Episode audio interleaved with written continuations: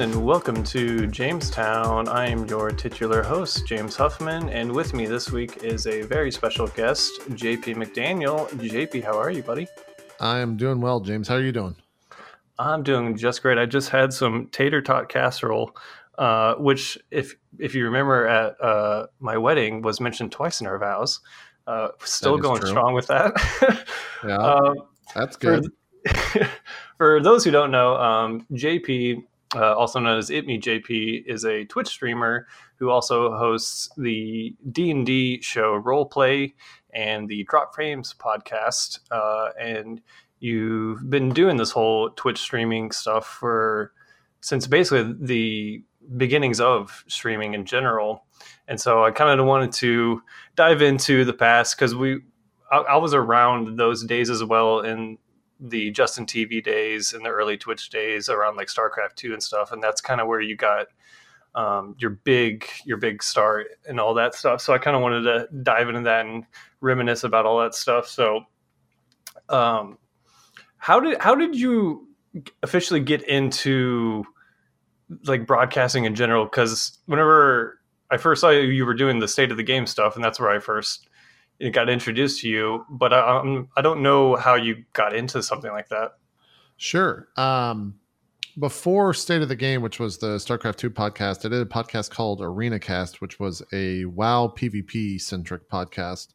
Um, and that was just kind of a learned process. I, I wanted to learn how to um, podcast in general. So uh, I just had Audacity running, which is just like a very bare bones, still used today, uh, mm-hmm. both by myself and I think a lot of people, but it's just a pretty bare bones audio software. And we would uh, host everything through a Skype call, just record it locally and then push it out over the internet. And we had it locally, uh, or rather, we had it hosted on a server.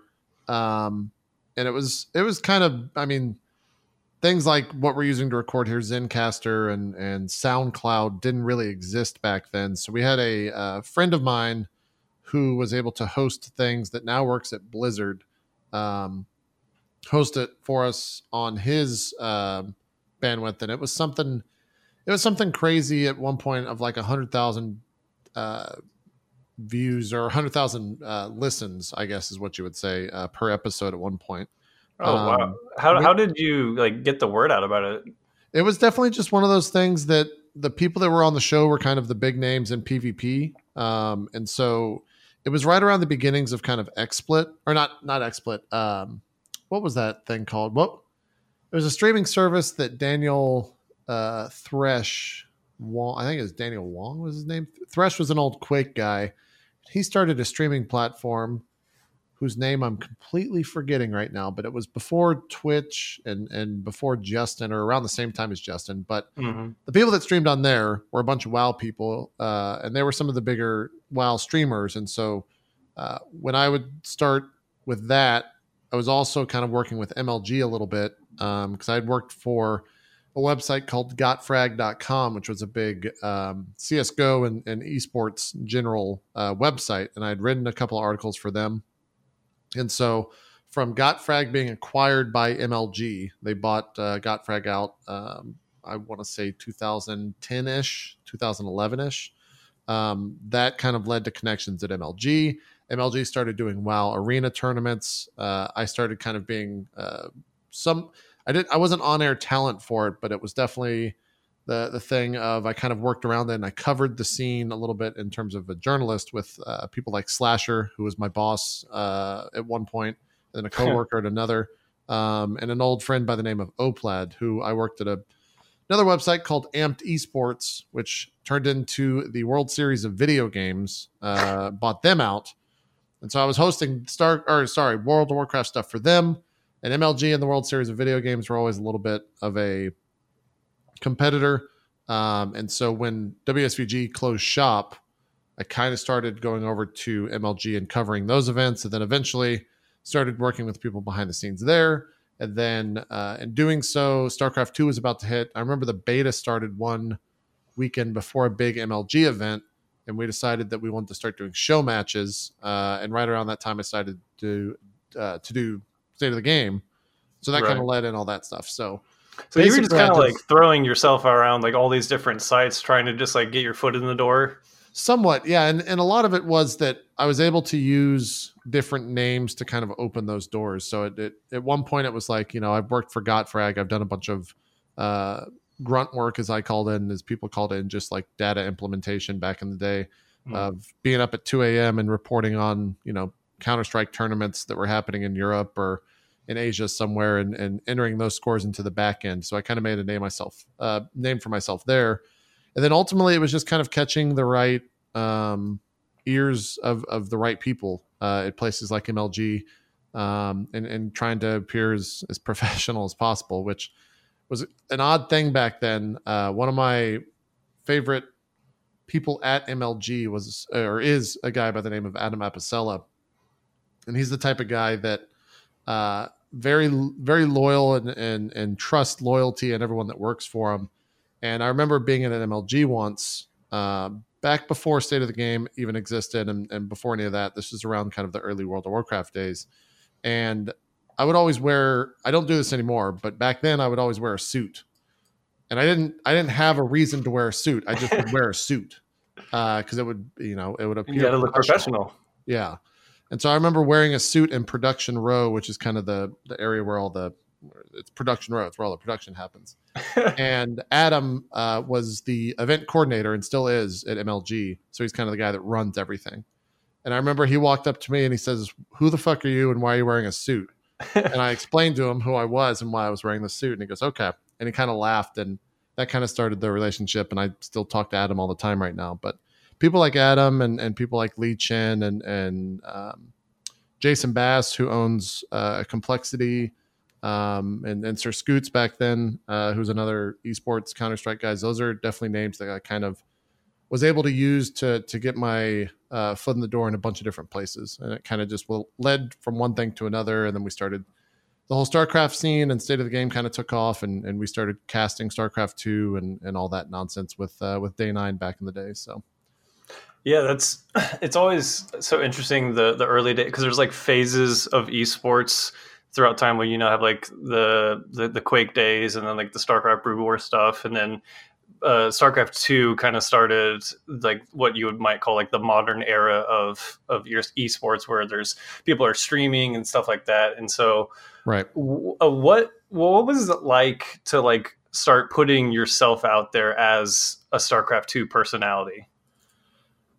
I don't think we, at least I didn't think of it as anything at the time. I mean, really, the only people that had a name for themselves in the world of, you know, shoutcasting or, or broadcasting, the idea that a, a person could be a host wasn't a thing that really existed around that time. Right. It kind of did, but they were more uh, a generalist rather than a proper host.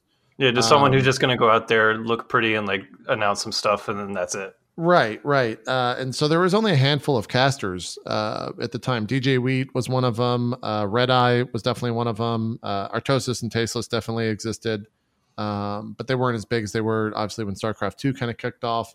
Um, and, and there were a, a, just a sprinkling of other broadcasters that didn't necessarily have a big name yet. Um, it's it's definitely not as many as there are today. I mean, each each game right now in terms of an esport has 20 to 30 different broadcasters, all of right. varying skill and levels and, and tiers and all that what's uh, nonsense. So uh, it was definitely a lot different back in the day for sure in terms yeah. of like you were just kind of a generalist. You had to know as much about the game as everyone else, regardless of what your actual role was.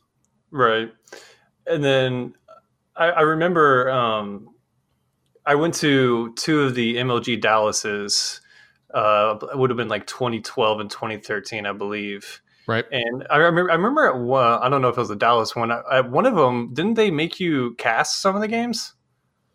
Um, I'm trying to remember. I mean, I definitely casted a lot of games uh, back in the day. We we started with the MLG Showcase series, and I'm trying to think what was the first StarCraft two event. It was probably like like MLG Charlotte or something like that. Maybe not Charlotte. I don't know.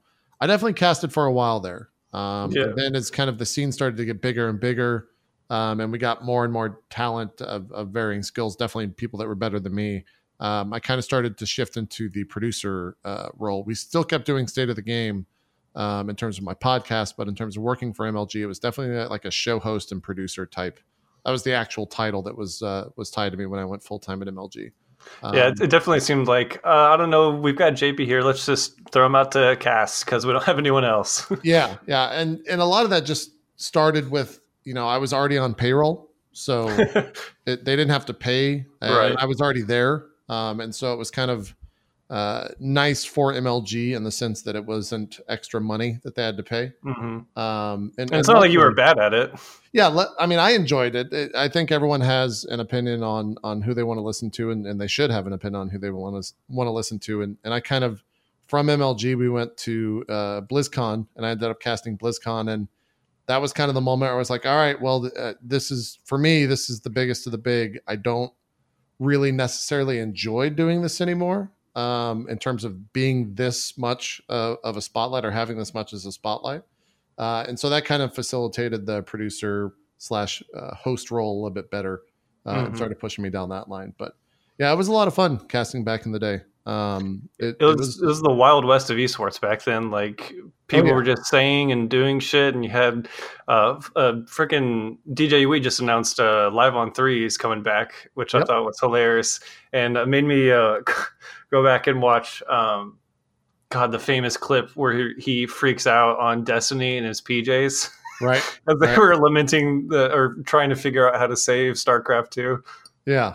Yeah. It was, those were definitely, uh, emotionally fueled days for sure because everyone was and still is the, that's in the the esports world is, is super passionate right so mm-hmm. anyone that kind of infringes on that or or starts to to even have a conversation about it is going to be just as passionate so. Yeah.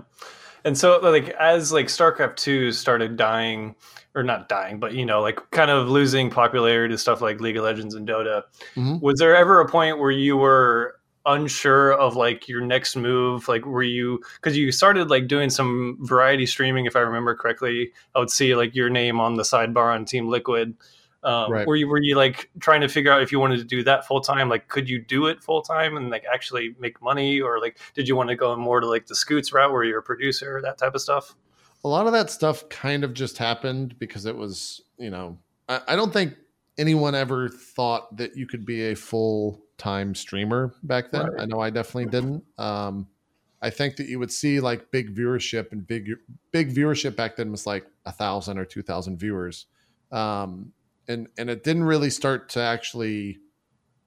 The idea of it being a full time job was not something that people thought. As, as compared to today, it was night and day. Like now, people look at you know streamers and say like, oh well, so and so is making X amount of money per year, blah blah blah. Back then, it was like, hey, this guy's streaming Skyrim. Let's go see what he's doing in Skyrim because I'm I'm playing Skyrim right now as well. Uh, it, it, wasn't the idea of like, holy crap, this person's making that much money. And it certainly um, wasn't like variety streaming was like not a thing back then. Like if you were watching streaming, right. you were like watching like Destiny play StarCraft two or like Idra or something. Like, yeah, yeah, it, it was you were watching the pros play or you were watching like Man vs. Game was probably the, right. one of the first variety, and DansGaming was as well. But most of it was like esports or you're watching like Tally play WoW, uh, and that was it, it, was definitely nowhere near what it is today. Um, mm-hmm. But yeah, it, in in terms of to go back to your original question, uh, in terms of like what I had planned to do, there was a couple times I'm trying to think back to what year it was. It, it would have been around the time that kind of StarCraft 2 started to decline like around like 2013 or something, right? Yeah, 2014. Yeah, something like that. It it definitely started with um, you know, Heart of the Swarm and all that. Yeah, yeah, and and there was definitely times where I was like, well, maybe I'll go back to writing. Maybe I'll see if I can become, you know, write for. I, am a huge Giant Bomb fan. I was a huge One Up, uh, OneUp.com fan, uh, and I definitely sent in like different uh, clippings to them to, to see if they were interested at all, and and uh, potentially hiring like an editor or something like that. Um, it didn't. Uh, luckily, it didn't turn into anything for me because um, mm-hmm. um, that that obviously close those doors and open up other doors at the same time. But um, when I left MLG, which was around, it, it, was the decision that the place where I was living was Galveston, Texas, and that was this one of the MLG kind of satellite studios, is what they called it. and they were basically closing up shop, and they wanted me to either move to New York or they weren't going to be able to, you know, facilitate keeping me on the payroll, etc. Um, and I had spent a month in New York uh, at one of the MLG arenas, or leading up to one of the MLG arenas back in the day. Um, and I just I wasn't a fan. I, I it's not. Mm. I was born and raised in Texas. It's, it's a completely different life uh, being right. in New York for sure, and it's not something that I was accustomed to. Um, and so I basically just said, "Yeah, uh, I'm going to go another way." Didn't really have any plans at the time. Um, I mean, Twitch was definitely a thing, and I could definitely like garner an audience there, but it was never the idea of like, "Well, I hope this can work full time." Um, and so I ended up moving back or moving to Dallas. Uh, lived with a friend in Dallas, Texas, uh, instead of moving back home. Um, and that was around the time uh, that role play started. Uh, was I want to say February 2013.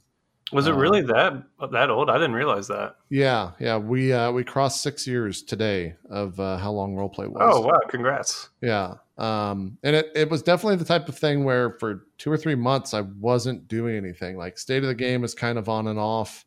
Um, I'd kind of lost interest in it, and and people lost interest in listening to it. Um, obviously, we still had like diehard fans that every single week were clamoring for more, but um, the main viewership for it definitely started to die down. Um, and then we started doing role play stuff, and um, I jumped up into kind of the the top tier of, of subscribers on Twitch out of nowhere because um, of the way that we handled our VODs uh, in terms of having to uh, subscribe to the channel in order to watch the VODs or, or wait a couple days on YouTube. Um, yeah, I'm, I'm interested in like the, the role play stuff because I it's not uh, any of like the content that I've personally like interacted with your stuff. I'm just not a huge D and D guy. Right. But uh, were you always like a big D and D person, like growing up or like throughout college and stuff? No, it was definitely one of those things where it was just like we were bored, and I I played D and D once uh, when my uh, I think I was I might have been like a freshman in high school my brother, uh, who's seven years older than me, was working. He worked at a GameWorks, and his boss was starting up. I think this was around D and D 3.5, third edition, um, and they were starting up a game. And my brother was kind of talking about it because they'd gotten the books, and I saw the books and said, "Oh, this looks cool." Blah blah blah. And he says, "Well, do you want to come play with us?" And I said, "Sure, I'll try it." Uh, I went to one session, and it was just not that fun. Uh, it, I did not enjoy it. Um, it's interesting because I I started um, I joined like a, a, some of my friends' um, campaign and I didn't really enjoy it either. Like it, it, just didn't seem to like grip me at all. So right, it was yeah. I, I'm not sure what what grabbed me with roleplay. It was it was the idea of like, hey, uh, you know, we're bored. What do you guys want to play D and D? And it was myself, uh, Jeff, uh, Ryan, uh, who I met through MLG, he used to be an MLG admin. Um, he was kind of the guy that ran the um, World of Warcraft and then eventually the StarCraft 2 tournaments. He was the head admin for that stuff, head ref, I should say. So he was the guy that you know was telling players where to go sit and, and kind of mm-hmm. running that stuff. Um, and then uh, Jen, who I was dating at the time, uh, and Neil, who literally we had never met before and we just tweeted out like hey you know we're one to play d&d is there anyone out there that would dm for us uh, and he he messaged us and and that was kind of the way we went hmm and so because you're also doing um, just regular streaming kind of around the same time right to uh, like when you're not doing role play you're kind of streaming yeah yeah it, it was the and it kind of always has been that there's been a balance between the two shows. Back when it first started, there I wasn't on a set schedule. The idea of a set schedule was not something that was really thought about by streamers. Um, yeah, no one does that. yeah. A lot of people still don't even do that totally, on Twitch totally, now. Yeah, it, it is it, the the perks of the job is that there is no you know there's no one telling you to work at X amount at, at X time. You can kind of just work whenever you want to. Um, and so that was the way I handled it for a very long time up until probably 2015 or 2016. Um, and so, yeah, when, when we weren't doing role play stuff, if there was a game out that I wanted to play, I would play it. Um, if there wasn't a game out, then I would kind of just do whatever. Um, and, that's just how that, that worked. And luckily the balance worked for those years uh, until we decided to change things up. Right.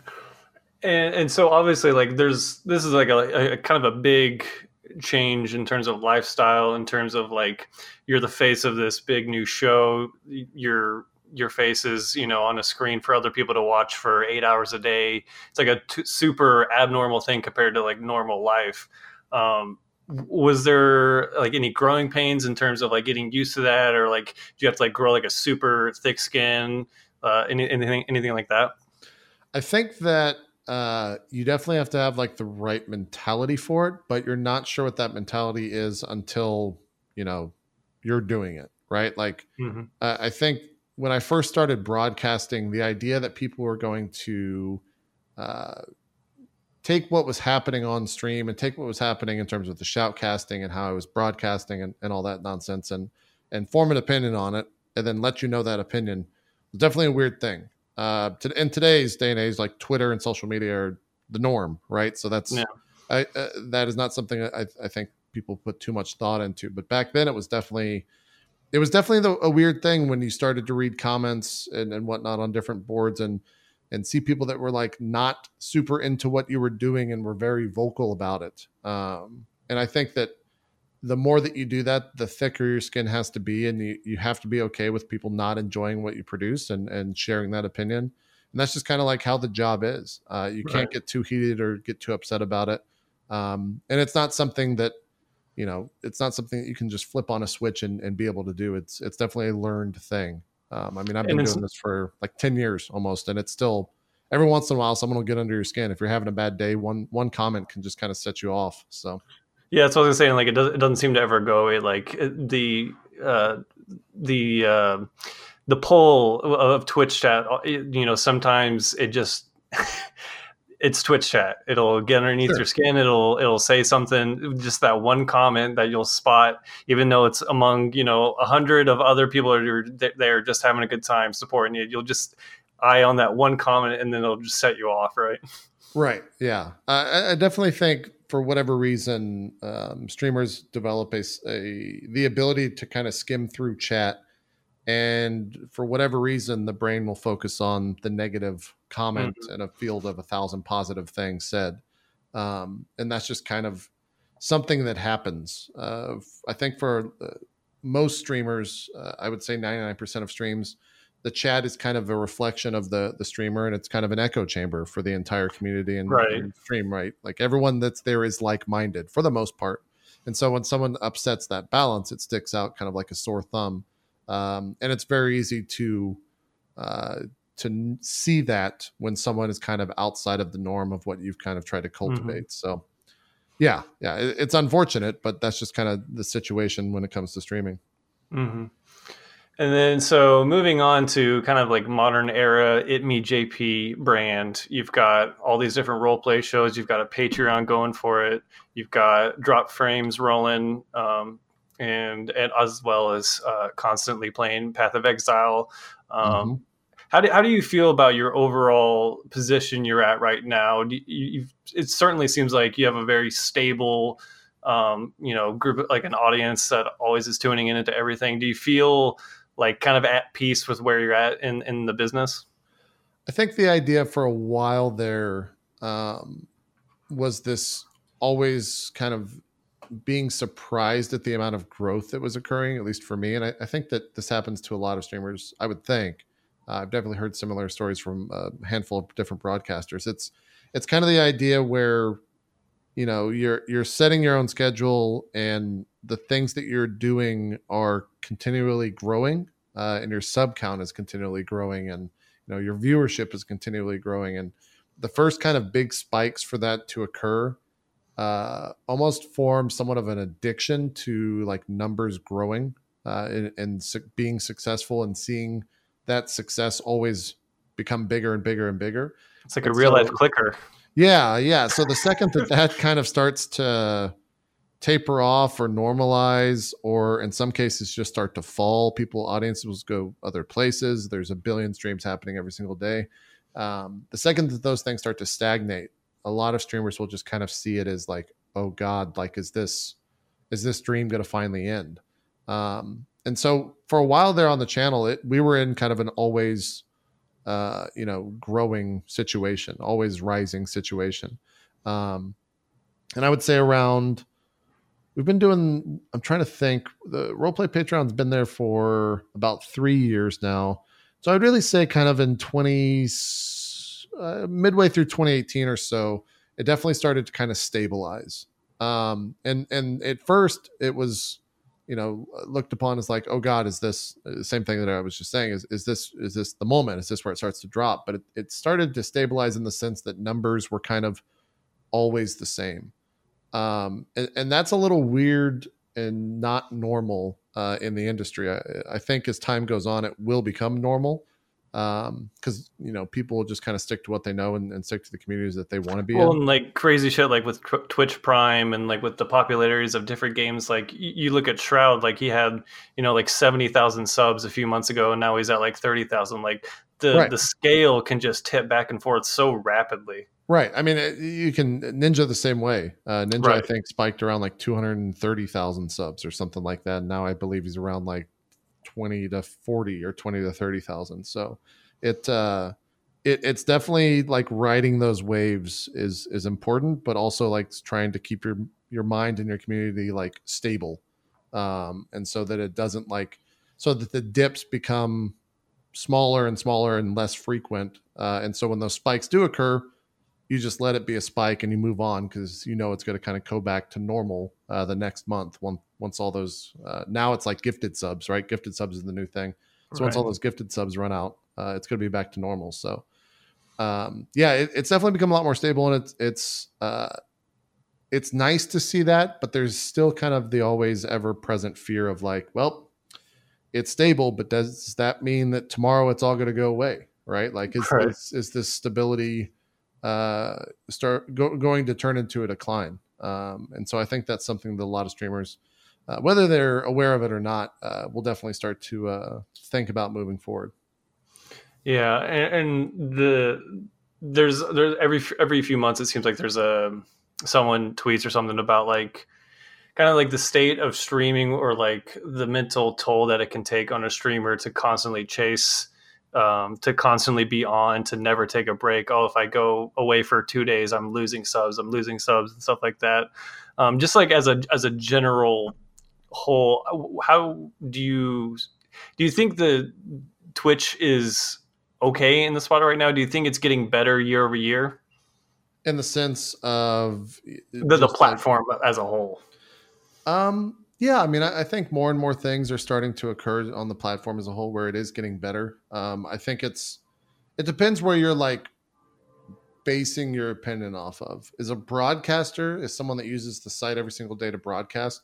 I think the platforms are getting better. Uh, the, it's getting bigger. It, it's uh, more and more tools are being created both from Twitch and from other different uh, people around Twitch. Um, the technology is getting better in terms of pe- ways to support streams, uh, both in and around Twitch. Um, but I think from like a viewer perspective, and and depending on where you frequent, what communities you're a part of, it could definitely seem like things are starting to get more corporate, or that things are definitely starting to get more confusing in terms of the different uh, TOS rules and all that. Um, but I, I think as a streamer, it's definitely getting better. Um, I mean, viewership is always on the rise, and so that's always a good thing. Um, competitor wise, like Twitch is above and beyond everyone else.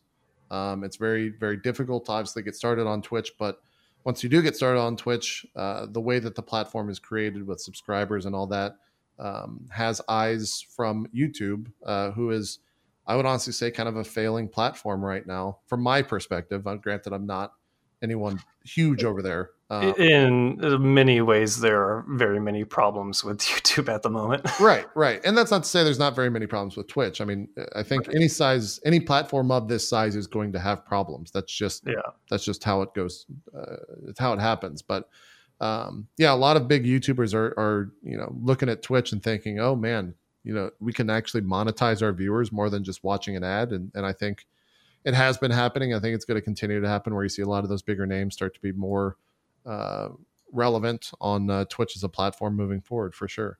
Um, so yeah, I, am super excited with kind of where Twitch is right now, um, and moving forward, I'm I'm excited to see what comes from it and and see what else is out there.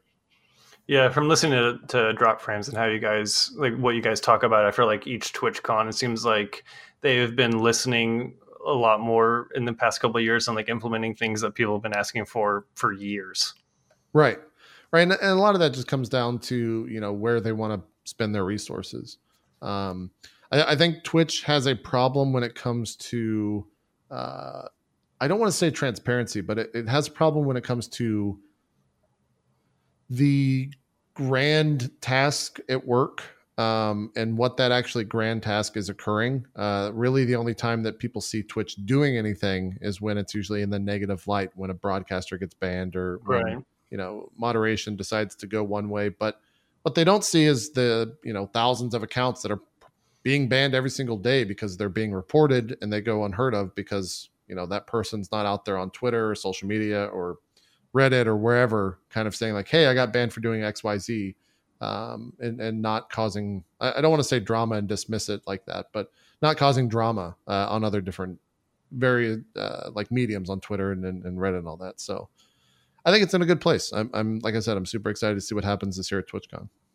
Yeah, and unfortunately, uh, live stream fail is just a fucking cesspool at the moment now. It seems like the past few months, it's just turned into just not fun anymore. It's just like random clips of streamers I don't know and like weird drama shit. You you used to follow live stream fail, right? Do you still keep up with that shit? Yeah, I think most people, most most streamers, uh, either read or or check live stream fails on a weekly, sometimes daily basis. Uh, it, it's a great way to have kind of a pulse on what's going on in the community and what's going on in the platform, regardless of what right. actually being said in the comments. Uh, you know, it, it, that stuff is is less impactful, but the types of clips and the types of conversation that are occurring kind of around the website as a whole, uh, I think live stream fails is a good representation of that um, and that's both good and, and bad, right? Uh, it, mm-hmm. it it is a subsection of the website that has a ton of different communities on it, but also kind of all the same community as well. Um, and I think it can be used as a valuable tool. I think that there are streamers that have used it as a valuable tool and will constantly be on that website or be on that subreddit. And in doing so, their viewership numbers will constantly go up because there's so many people that frequent that with subreddit. Um, so right, it, I remember the utilize it. Yeah, the the girl who um, had Tourette's or whatever, like someone just like posted a clip and then she just like blew up. Like just, someone can just post a clip on live sure. stream fail and then they just become super popular instantly. Yeah, and that that's cool. Like I, yeah, they, oh, they, do a better job of discovery than Twitch does sometimes. In, in fact, I would say most times. Um, right. Because Twitch is not from a corporate point of view and a business point of view, Twitch can't really put a spotlight on a lot of that content, but a place like Livestream Fails can. Um, mm-hmm. and, so that's a cool thing that they definitely have that that is unique to that platform, without a doubt. Yeah. Well, uh, I think that'll wrap up the the the interview part of all this. Um, we're going to take a quick break, and then we'll be back to talk about some games. Sound good? Works for me.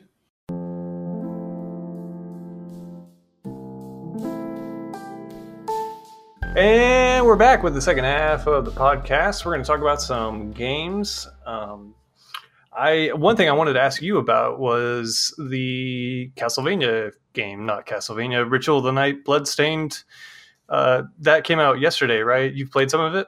Uh, did I? Yeah, either yesterday or maybe it was Tuesday. Uh, yeah, I, I put about uh, five or so hours into it. Uh, that game is basically, I mean it, it's a Castlevania game. It's Symphony of the Night. It, it, it, it's it's that exact game, and of course, it's that exact game because that's the same person that made Castlevania Igarashi.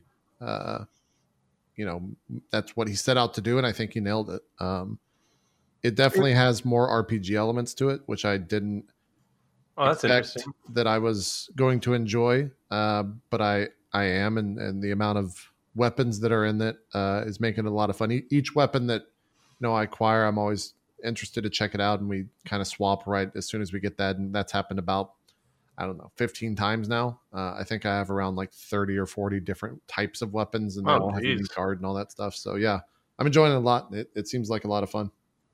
Yeah, it was interesting because I there was kind of a precedent happening for a while with Kickstarter games where they would get announced and they would either not come out or they would become mighty number nine and be terrible.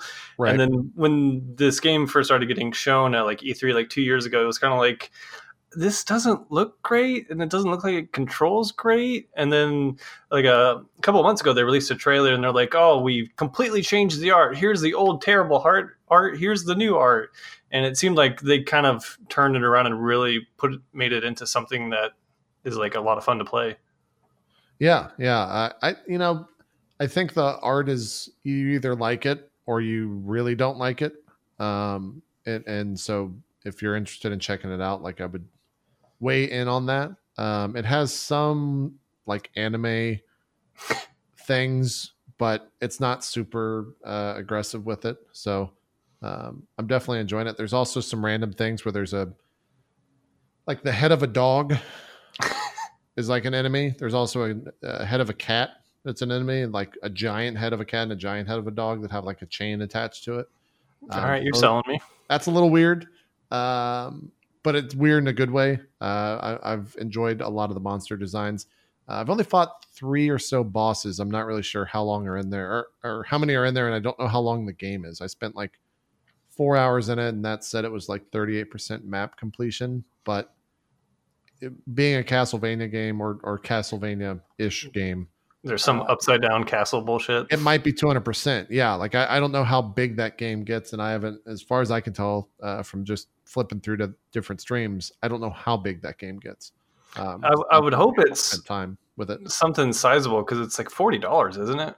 Yeah, it's a little pricey. It's 40 bucks. Um, yeah, so I was like, ooh, I don't know. That's, that's out of like impulse buy territory. yeah. Yeah, it is. Yeah, I, I would say like impulse wise, cadence of Hyrule right now is is the best bang for your buck. Uh, yeah, which I did want to talk to you about because I, I finished that this weekend as well. And man, what a what a terrific little thing that that, that guy is. yeah, yeah, it it's a hell of a thing. Uh, um, for the for those who don't know, the Cadence of Hyrule is the Crypt of the Necrodancer mixed with Zelda, which is just like a wild and crazy concept to even like have in the first place. Um, but like you you it, it's what I, I, I looked at it from like the trailers and stuff. I'm like, okay, if it's like not a roguelike and if there's like actual like dungeons and like an overworld you can explore, then like I'm in because I I played Necrodancer for a little bit and like kind of got decent at it, but like uh, in the end, like that game's just fucking hard, and right. I just like I did I kind of bounced off some of the roguelike stuff. So like I went into the cadence of Hyrule. I'm like, all right, if it's you know more streamlined, like I'm down and then like I started dying like a lot in like the first like five runs I did. Uh, did you have a similar thing? Yeah, the beginning of the game is a little bit different or a little bit difficult, but as soon as you start getting a little bit uh, more hearts and you start to like pick up a couple diamonds just from completing the different uh, tiles, it, it starts to almost get too easy. Um, yeah, I definitely felt end. that. Yeah. Um, yeah. It was like I, I, died like five times in a row, got a sword, and then I just had to run for four hours. It's like this is a weird difficulty curve. Did no one playtest this? yeah, yeah. The difficulty was a little weird in that, um, but I I still enjoyed it. Like oh, even absolutely. though yeah, even though it was I would say easy up until the very end. Like the final dungeon definitely has a sharp, sharp difficulty curve. Yeah. Um, yeah, I, I, enjoyed it a lot. And and all that once I hit that curve, I just kind of went back to the overworld and finished it, which mm-hmm. it didn't feel like an annoying task to do. I enjoyed the finding all the stuff in the overworld. There was nothing that was super um, difficult or, or, or, overly annoying uh, when it came to finding all those heart pieces and finding all the different uh, um, skills and and uh, or not necessarily skills, but uh, tools, equipment. I guess is the best uh, word to use there um, and that stuff was fun. Like I enjoyed it. Um, hell yeah, sure. I kind of like went through probably like seventy five percent of like exploration and like clearing everything before I even did like maybe two of the dungeons, and then so like I went into the final dungeon with like only two heart pieces missing so i was just like fully decked out. Like you kind of just get into that zone with the music and I, I watched the end of your stream one time when you said like oh like that was five hours? What? Like that just like zoomed by because you just get in that groove because the music's so fucking great and you're just bouncing to the rhythm and you're just kind of exploring um, I, I, love that it is just free form and open, like Breath of the Wild almost, or like Link Between Worlds, where you just go wherever you want, you complete whatever dungeon you want in any order. Like that level of exploration is exactly what I want in a Zelda game. Yeah, without a doubt. Um, and I didn't, I didn't realize until I started watching some other streams of it, but I knew that there was like random seeds, but I didn't realize that that would actually change the location of each four of the regions. Um, and my game, Lost Woods, was bottom right, top left was desert, top right was, or I get no, top right was was desert, top left was like Song of Storm area, and and bottom left was like the water area. Um, Oh wow, I didn't realize it was that different. yeah, so it completely changes because for you, I'm sure it was completely different, right? Mhm. Yeah, uh, and and that's cool. Uh, the fact that you can kind of find those seed numbers and share it with friends uh, is a lot of fun. I know it has co-op as well. Uh, Right. I did not check it out, but I, I know that that exists. Um, it might be a little bit weird playing that co-op, and it might kind of simplify a lot of things. But I can't um, imagine playing that with Lauren. Yeah, yeah, yeah. Uh, You Oh. can always try it. Might might be fun. Might be she she cannot do games where you can die Okay, uh, because she gets way too frustrated. sure. So I always have to like try and like. So it's either she watches me play, play Resident Evil or she plays Stardew or House Flipper. That those are the two spectrums. Gotcha. Okay.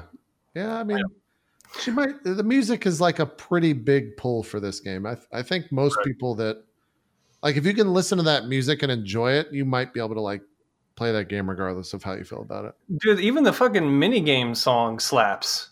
I was just listening to the soundtrack earlier. I was like, damn, this is a good ass song. Yeah, they're they're all good. And the fact that there's like four or five variations of each song from like when you when you're playing the game and fighting mobs on the on the tile, it's like normal. But then when you defeat all of it, it starts to slow down. When you pause it, it like dampens the song and takes out a couple of the instruments. And then when you unpause it, those come back.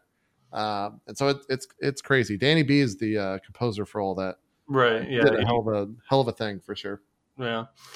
Um, and the last thing I'll to say about Cadence is just like I I hope they get a chance to do a sequel because this seems like such a wonderful foundation, and there's just a wealth of Zelda music and worlds and stuff that they can ape from, and like kind of expand on the puzzle design and the dungeon design, and kind of give it a little bit more meat on its bones. You know. Yeah, yeah. I, I hope that the it seems like it's it's doing incredibly well right now, uh, and I hope that Nintendo decides to continue that stuff and you know bring in other IPs. I, I think Mario Brothers would be super fun in there. I think Oh man. even stuff like super outlandish, like a Metroid game, would be super cool um, Oh, to see that stuff work. I haven't Um, thought about other series. yeah, like any any Nintendo IP uh, would kind of work in that world. Right. Um, it would be a lot of fun for, to to see that stuff. Yeah, um, and I'll I'll kind of finish off some some of the stuff I've been playing. Um, for those who have been listening to the podcast, I finished up Outer Wilds, which I think Ko has talked to you about, right? Yeah, yeah. I'm I'm curious though. What what did you think of that? I was watching some other people play it um, this past week, and I'm kind of thinking I need to play that, but there were Yeah. a couple of moments where it was a little like I don't want to say boring. I don't want to say that that's a it's too much negativity in the word boring, but it seemed not the best thing to like play on a stream. Yeah, so I was I was like kind of concerned going into it because I like you know saw some of the, the like previews and stuff where it's like oh you go here and you you read some stuff. I'm like I don't want to like just sit and read through the logs and all that stuff, but like it's totally totally not that game. It's Right. it, it's so much about that that exploration like because you like breath of the wild right Right. Yeah. Yeah. yeah it's, it's absolutely about like hey i'm just gonna go to that planet i don't know what the fuck's on there. I see like a big mountain. I'm gonna go check that out. And then you go there and you see some writing and it kind of gives you some clues and you're like okay i, I kind of understand some of that. And then you go explore you know somewhere over here and it's like oh i can't get in here. But the note says hey you can go underneath the ground and blah blah blah. Like there's so many different little clues that tell you like hey you can go here and then that'll give you an answer to a puzzle that you couldn't figure out uh, earlier. And so like each run has this wonderful it's like okay i'm going to go here and explore and see what i can find and if i find something cool awesome if i don't i'll just die and then i can just restart over again Huh. Okay. Yeah, I might have to check that out. Maybe I'll I'll play that off stream or something like that. it is totally just like a chill just like sit back go fly somewhere and like the visuals of it are just phenomenal like just some of the things that they put in there are so creative and cool um I, yeah like it's like one of my favorite games of the year and like past few years even. Like i'm such a sucker for exploration and discovery and like it does it in such a like smart way where it feels like you're discovering it on your own. Right. and there, there's like no handholding or anything. Like the, the only way to beat the game is you have to like put uh, together like three of these like main pieces of information and then like go excuse me and go and like do like this crazy run and uh it was like the most satisfying thing I've, I've ever played uh, this year. Huh. I might check that out. Yeah, Co- Co spoke pretty highly of it. I know uh, Bike Man was saying that was his kind of game of the year, and I know a lot of people are, are speaking super highly of it. So Yeah, just give it like an hour, and if like it clicks or not, then you know you'll see. sure. Um, and then uh, the some other stuff I've been playing. Um, that Game Pass for PC came out, Right. and uh, I was pretty psyched because there was like at least like six games on there that I was like, hey, I've been holding off on buying this, but I will absolutely play it on Game Pass. And uh, one of them was Astroneer. Have you played Astroneer at all? Uh, I'm familiar with what it is, uh, and I've watched a decent amount of streams on it, but I've never played it myself. Yeah, because I've been, I've, I watched the No Clip documentary on this, and Right. I was like, oh, I kind of want to play this. Um, and it's just like another standard like space survival exploration type of thing, but with like uh, great graphics and stuff like that. It, it, was like enjoyable. It was a nice like relaxing game to like play on like Saturday morning, and, and but it didn't necessarily like I don't feel the need to keep playing it. Rather, Yeah. um, I don't know. Do you care about like survival games like that at all? Um, I mean, I think to an extent, um, if it, Astroneer was definitely one of the games that uh, me and Dodger were thinking about playing sometime in the future, um, but we just haven't really gotten around to it yet. There's there's Mhm. a lot of things coming out right now. Um, yeah, it it seems like there's a lot of games like that where it would be fun to kind of just mess around with uh, with friends. Mhm. Um, but it's not nec- it's not necessarily a thing where it's like I want to complete that game. right. Yeah. But like jumping into that world and just screwing around definitely seems like fun. hmm Uh, and then the other one I tried out uh, was Full Metal Furies, which is the follow up game that no one's heard of uh, from Rogue Legacy, the people who made that game. Really? Yeah. Have you even heard of this game? No, I didn't know that they were making another game. yeah, it came out last year at some point, and uh, like the reviews were pretty positive for it, but it's like a co op uh, beat 'em up with Okay. like uh like progression system where you can like level up your hero and stuff like that. And i tried it out with a few of my friends and it's actually like pretty fucking fun. Um it's got a lot of so you can like choose like a class like a like a tank or an engineer or a sniper or whatever. And each of those classes have like different skills that you can unlock and equip. And you go into like certain missions on a map and then you'll kill guys, you'll fight a boss or whatever, you'll get some money that you can take back to your camp and upgrade all your abilities and stuff. So it's got that nice loop of go into a mission, kill dudes, get stuff, upgrade, go back into it. That kind of like really nice addictive loop. Right. And and the, the the gameplay is like super fun. Like you're just going in, you're smashing stuff, and it's not just like brainless. It's like certain enemies will have shields that are color coded to uh, a character on your team. So like the sniper will be orange, and they'll have to shoot the orange shield off that guy before your teammates can attack them. So there's a lot of like teamwork that has to act- actually go in um, instead of just like mindlessly attacking dudes. Interesting. And what's the name of it again? Full Metal Furies. Okay. Yeah, I might have to look into that. I had no idea that the Rogue Legacy guys were making another game, let alone that it was out. Yeah, no one fucking talked about this game, and it's actually pretty cool. Yeah. Is it on uh, on Steam? I think it's on Steam. Okay. You got it through the Game Pass though, you said? hmm Cool. Cool. How uh how easy is that to like use on the PC? Do you just get everything through the Windows Store or Uh, so they released like a whole new app. It's like a, in beta right now. Um, you have to uh, update to like the newest Windows update or whatever. Okay. Um, but it's just like a standalone launcher type thing. You just it's got all the uh, all all the games on your left side that you've installed, and then just click on the Game Pass thing, and it's just got all the games listed for you that you can just download. It's even got like a thing that's like, oh, what will you play next? Surprise me, and you click on it, and it gives you a random game. Huh. That's that's pretty crazy. I might I've been thinking about checking that out uh upstairs in our entertainment room, just grabbing a game pass and just seeing what all is on there.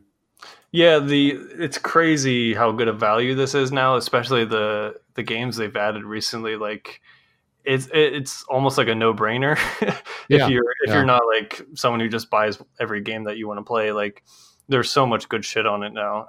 Yeah, I I definitely will start recommending it to people without even playing it. I I want to even jump in and just see a lot of the stuff on there myself. Yeah. Um, uh, aside from Path of, oh, I guess, do you want to talk? Do you want to talk about your Path of Exile? It's the new league, right? How's that been going? Uh, yeah, it's, it's Path of Exile. Uh, I mean, it's it, it's the type of game where I've talked about it so much that I don't know if there's anything else to say. But the addiction is still there. Every single three months, I get super into it. I don't know exactly how many hours this league, but well over fifty or sixty already. Um, I mean, I, I think I achieved that in kind of the first week. Um, I only have two characters this league thus far. I don't know if I'll have another one. We've got uh, some stuff coming out with uh, Final Fantasy 14 next week for their expansion, so that'll probably take a lot of my uh, time once that gets out there. But yeah, Path of Exile is still good. Definitely play it. Can you convince me to play it? Because I played it when it first came out. I put like you know 30 hours into it and like enjoyed it, but like the combat always just felt kind of clunky and like weird. Like the, obviously the depth of the the different classes and shit you can make is like the huge appeal, but like just like the act of like playing it, seemed like I, I remember seeing some headlines like, oh, this is like we're reworking melee classes and stuff like that. Like, is it much better than it was like four years ago? Oh yeah, it's a completely different game than it was four years ago. I, I would say it's a completely different game. This this most recent recent patch than you know a year ago. Really, the the melee rework is well, I say completely different, but at its core, it's still kind of the same loop, but the mechanics and everything are vastly different. And it's definitely a type of game that has like a giant wall uh, that you have to get past. But once you get past that wall, it's very easy to get addicted to. What's Um, that wall look like? I mean, I, I think opening up the skill uh, skill grid, I guess is what you call it. I don't know what that Oh, right, skill screen. right. That's definitely like the first thing that you. It's not necessarily understanding, but it's it's really about how to manipulate it. Um, But like most of the time, you just like pick a, a, a guide, right, and just follow that. Yeah, yeah, they they they definitely have an issue when it comes to like onboarding new players. Um, they have their own help menu in game, but that thing is, you know, it's a fucking. It might as well be like the Encyclopedia Britannica uh, in terms of it's just so dense and there's so much stuff to learn. Um, and and so if you are wanting to jump into it, uh, there's definitely a lot of like what is Path of Exile type uh, videos out there from people like Ziggy D, uh, Starcraft, uh, on on YouTube. They kind of all have their own little welcome to Path of Exile videos, and it's a good place to start. Those videos in themselves are you know 40 minutes long, which is kind of indicative of what you're getting into. Um, but yeah, once once you kind of understand and can start to do things on your own, you can kind of start to you know learn what you want to learn and learn what you need to learn for that specific character, and then start another character two weeks after that or however much time you want to put, put into it and have to learn a whole new thing uh, which you know some people are super into and some others some people are not. Um, but it's it's it's a great thing uh, it's just would- very very dense and very tough to get into I would imagine it's like a godsend for a Twitch streamer like you to just have this endless game that you can play. Like, ah, nothing's grabbing me right now, so I'm just gonna go play Path of Exile for six hours. right yeah and and the, the nice thing is it refreshes every three months right like a new league Right. comes out everything gets set back to zero all the currency and everything is lost so it, it is the hype is there every three months because everyone gets excited when all that stuff gets reset um, And and it also has like the advantage of because there is you know 400 different builds you can do. Like the, starting a new league is exciting because you get to do something new. Whereas like if you're playing Diablo three, it's like, well, if I start a barbarian, I there's like two different sets I can use, and that's it. Right, right. Yeah, the the amount of things that you can do are kind of endless and and there's so many different options uh, in terms of gear, in terms of gems, in terms of the links, in terms of you know the entire uh, spec tree in time in terms of like ascendancy that you can do, in terms of pantheon that you can do. Like there's a lot of stuff to to really um spec a character out, uh, which can create some really cool things for sure. Fuck, are you gonna get me to play Path of Exile? Don't do this. I mean, it, it it's up to you. Like I'm not I'm not saying that you need to, but No, it's no, I know. type of game where you're just like if you have some time to kill, it's a great way to kill that time. Oh man, maybe maybe I'll just maybe I'll just you know dip my toes in while I'm watching like LCS this weekend. You know, just give it a, just give it a try. Maybe I'll install it. Yeah, it's the perfect game to put on Netflix or, or watch a Twitch stream or any of that um, for sure. You can also play the console versions. I don't necessarily recommend it. Uh, the PC versions, Get out of here. yeah, yeah. the, the PC version's far and away better, but the Xbox and PS4 both support it. Uh, I didn't even know it was on into. console. Yeah, yeah. They've done an okay job with it. I know that it definitely has a lot of players, but the PC version is is definitely the the best way to do it. That's funny.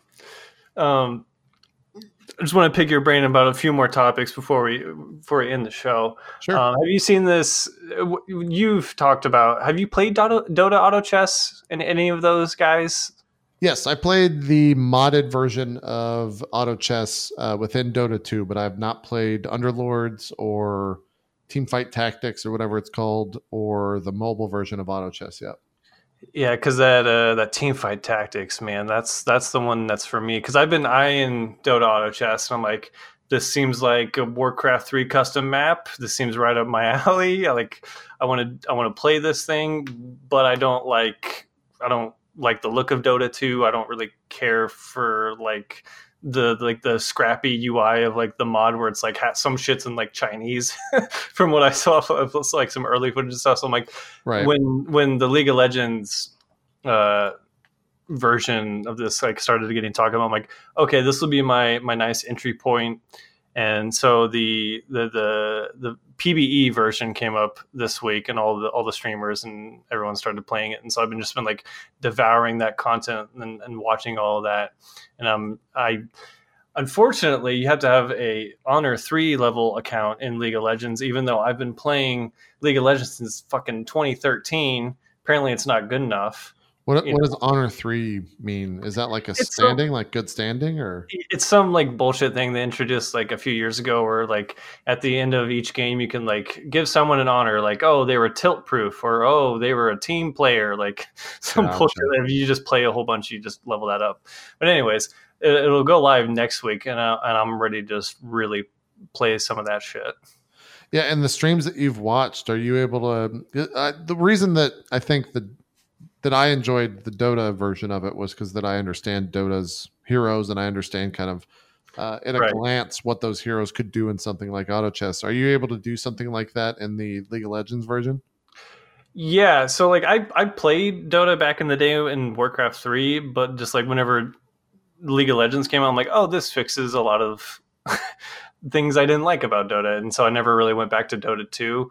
And so I don't know a lot of those characters anymore. And so like when it's all League of Legends characters, I'm like, I've been watching the esports for this for eight years now, so I know everything. So it's it's a lot easier to be like, okay, that's Vayne. She's gonna do her silver bolt attack. Like I, it's a lot easier to parse, uh, kind of like what it, everything is going on. Sure. Yeah, that makes sense. I, I, I feel like they're like pretty similar. Um, and, and They're- so- yeah, they're all really similar. Yeah, so it's, it's really going to just boil down to like, do you enjoy Dota? Well, then you should play Underlords. Do you enjoy League? Well, you should play Teamfight Tactics. So and and it certainly seems from what I've seen on like the streams, like it definitely seems like a beta version of that. Like there's a lot of uh, weird shit that just like doesn't work or is like kind of wonky. So uh, and it seems like everyone is kind of just like.